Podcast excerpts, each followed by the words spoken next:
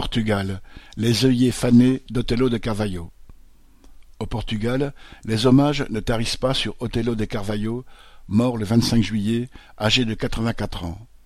De la gauche à l'extrême droite, tous saluent son rôle dans la chute de la dictature salazariste le 25 avril 1974. C'est lui, en effet, qui coordonna le putsch militaire qui renversa le gouvernement de Marcelo Caetano. Cette « révolution des œillets ouvrit alors toute une période d'agitation politique et sociale. Le pouvoir ne tomba jamais dans la rue, comme le craignait Caetano, mais la bourgeoisie mit du temps avant de réussir vraiment à rasseoir son pouvoir. Othello de Carvalho avait alors le grade de commandant et, après des années de guerre coloniale en Angola et en Guinée-Bissau, donnait des cours à l'académie militaire. Comme nombre de ses collègues militaires de carrière, il avait été révolté par un décret-loi de 1973 qui facilitait aux officiers non professionnels le passage dans l'armée de métier. De là était né le mouvement des forces armées, MFA, qui avait touché bientôt tous les lieutenants et capitaines de l'armée coloniale, engagés ou non. Après le 25 avril, Othello de Carvalho occupa le devant de la scène.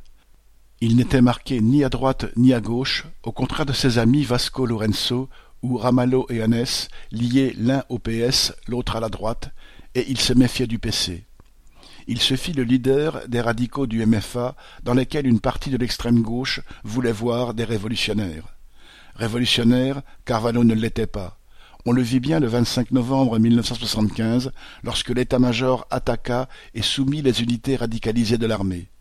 Pendant que ses partisans étaient encerclés et arrêtés, Othello attendait les ordres chez le président de la République, le général Costa Gomez.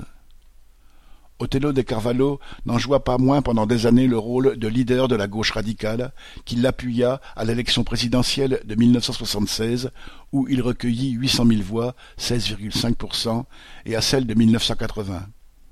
Il fut l'idole du mouvement populiste terroriste des FP25, Force populaire du 25 avril. Cela lui valut cinq ans de prison, bien qu'il ait toujours proclamé son refus de la violence. Libéré par une amnistie en 1996, il se tint à partir de là loin de toute politique.